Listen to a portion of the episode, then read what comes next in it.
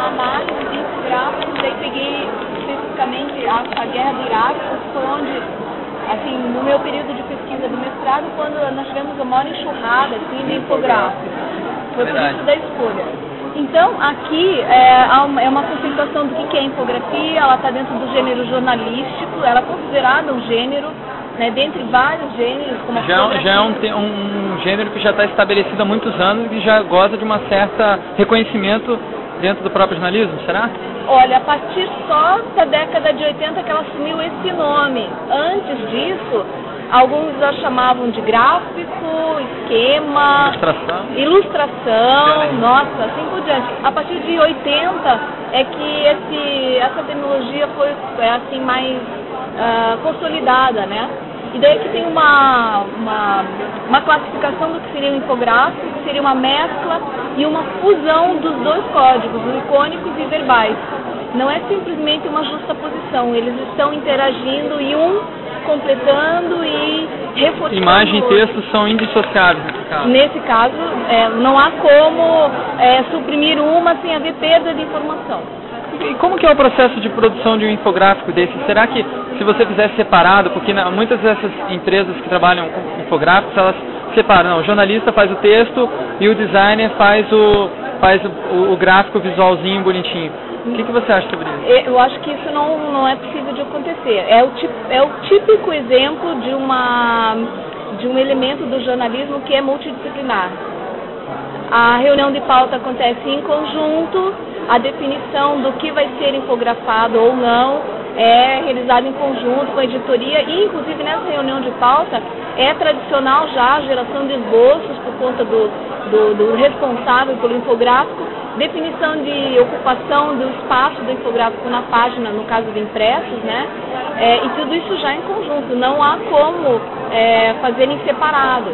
A menos, né, é, no caso de revistas ou de é, algum tipo de mídia de longa duração, né, em que há todo um planejamento uh, muito anterior, assim, de alguma matéria especial, aí sim. Aí há como uh, terceirizar, pegar freelancer, mas no caso de jornal e revistas semanais, há uma equipe já de editoria de infografia nas revistas. É o caso da Veja, da Época, dos jornais todos, há uma editoria já de infografia no próprio jornal. Você pode consultar que já existe isso lá. Legal. Tá? Que mais que eu posso falar? Que você queria saber? Ah, eu queria saber dessa classificação aqui, se foi você que criou, não, se já existia. As bases teóricas, eu, é, como eu no mestrado, eu me envolvi com, ah, fiz um mestrado na área de comunicação, então lá, né, o que era vigente, que era a linha de pesquisa do meu orientador, era a semiótica francesa. Então as bases teóricas, elas são todas ali na semiologia, na sequência, no Sussi, isso aqui é uma sequência hierárquica, né? Então, é a evolução do estruturalismo semiótico. Exatamente, do Sussi, daí depois do Yamislev, Greimas. Eu cheguei a, a Floch, ele trabalha com a semiótica plástica e também com esse grupo M I M, que estabeleceu toda uma retórica da linguagem visual, um tratado sobre isso. Então, basicamente, eu cheguei até esses dois. E a partir daí eu trabalhei com essas teorias aqui, com a semiótica plástica, com a semiótica simbólica e com o semissimbolismo. E esse aqui é o modelo do Sussi, né? Modelo diático. Então eu trabalhei com esse modelo. Essas categorias aqui, elas são do grupo M I. Então eles desdobraram todos os, os, os estudos do Floch, que foi discípulo do Greimas, e eles ah, elencaram, né, essas categorias que correspondem a espaço, forma, cor e textura. A partir com base nessas, nessas categorias é possível analisar qualquer tipo de, de artefato infográfico? Qualquer tipo de elemento icônico, verbal, é, é uma estrutura, justamente que vem da sinologia, é, é, e agora já com outros atributos além do verbal, né? Mas que permite que você analise cinema, é, fotografia, qualquer tipo de elemento icônico ou verbal, ou icônico e verbal juntos, né? E a partir então dessas categorias aqui, há um desdobramento em relação a, a esses elementos de expressão, que são aqueles que a gente conhece, né? As relações horizontais, verticais, esquerda, direita, tem uma série delas aqui, né? Que eu analisei... Como se aplica, por exemplo, a essas categorias nesse, nesse infográfico, assim, explicando de forma simplificada, assim?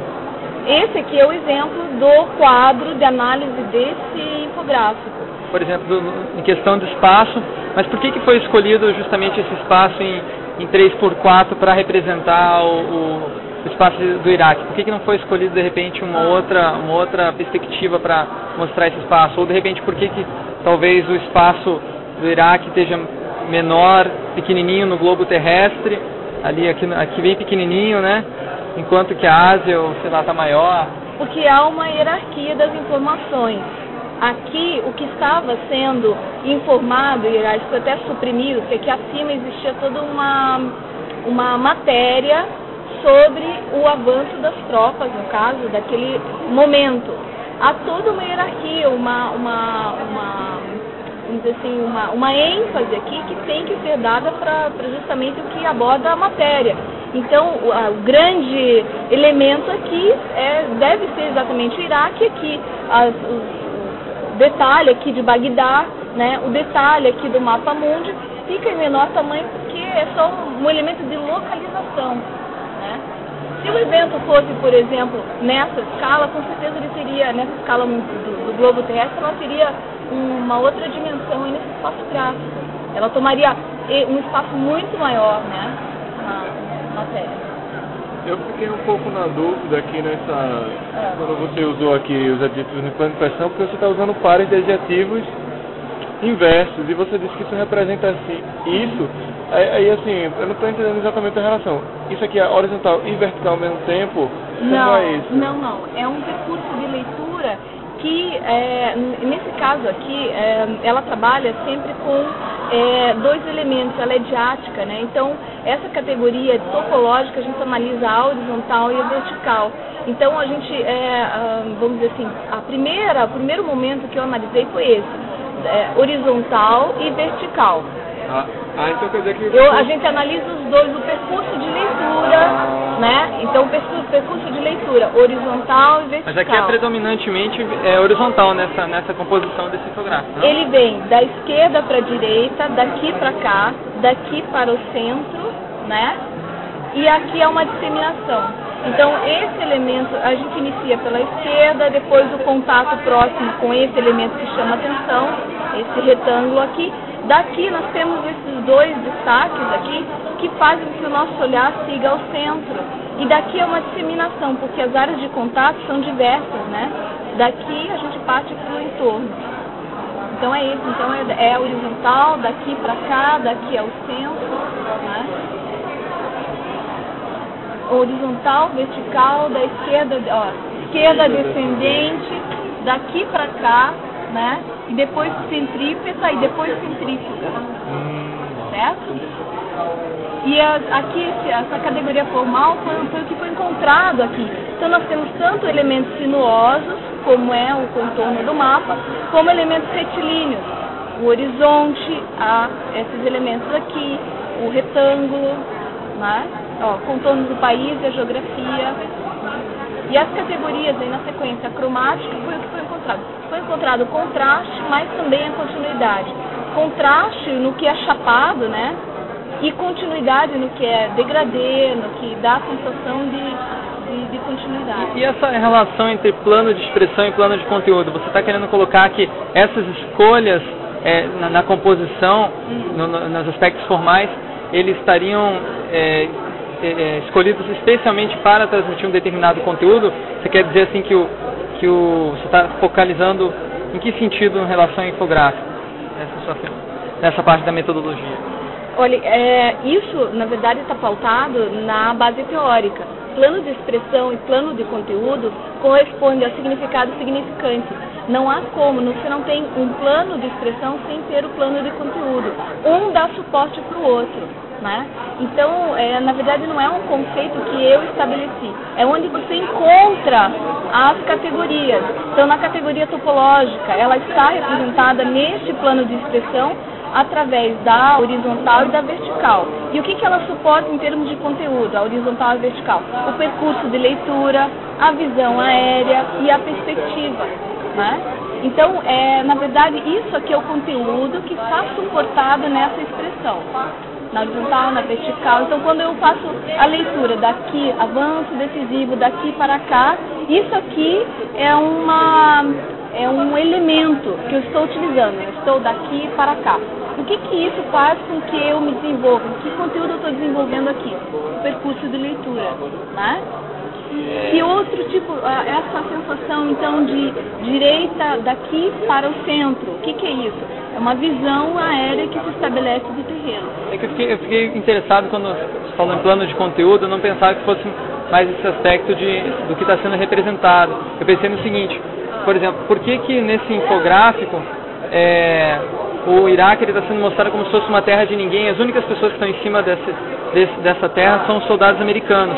E na, nas regiões onde eles já dominaram, aparece a bandeira americana, mas na região onde eles não dominaram, não aparece bandeira nenhuma. Ou seja, dá a ideia de que o Iraque seria um lugar, é, terra de ninguém, que os americanos simplesmente estão lá, chegando, invadindo, tomando conta de algum lugar que não tinha ninguém mesmo, então não tem problema isso. Não, esses É, essas expressões, plano de expressão e de conteúdo, elas foram denominadas lá por Yamislev, e não é uma coisa nossa, a gente é, é, utiliza, né, essa terminologia, mas é porque elas dão ideia do quanto o signo ali está sendo orientado.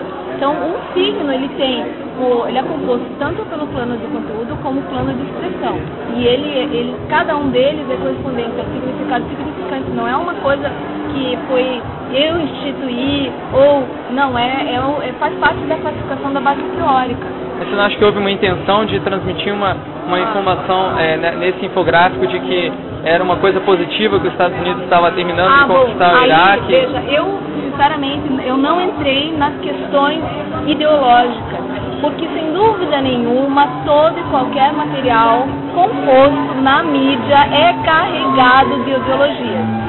Veja, esse aqui é um material da revista Época, que tem toda uma, uma, uma editoria já comprometida, né?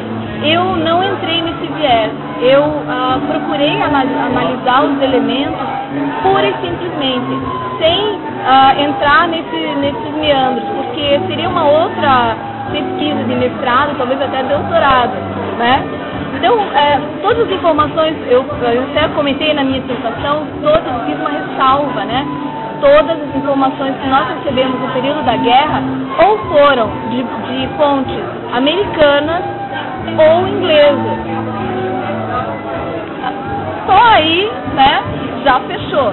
Uma série de infográficos publicados vieram direto. A fonte aqui, é, ela é americana, é NASA, é, ou então Reuters, ou A P D, enfim, é, é, A P D não, A P A, né?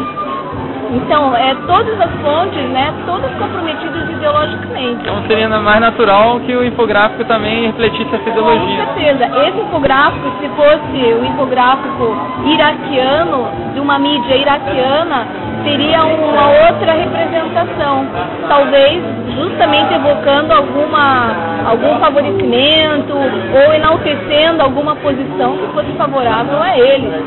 Isso aí é ingenuidade imaginar que o material apresentado na mídia, ele é isento, jamais, né? Ele tem sempre um comprometimento ideológico com quem está ali por trás da informação. Não só no infográfico, no texto, na fotografia, esse tipo de coisa.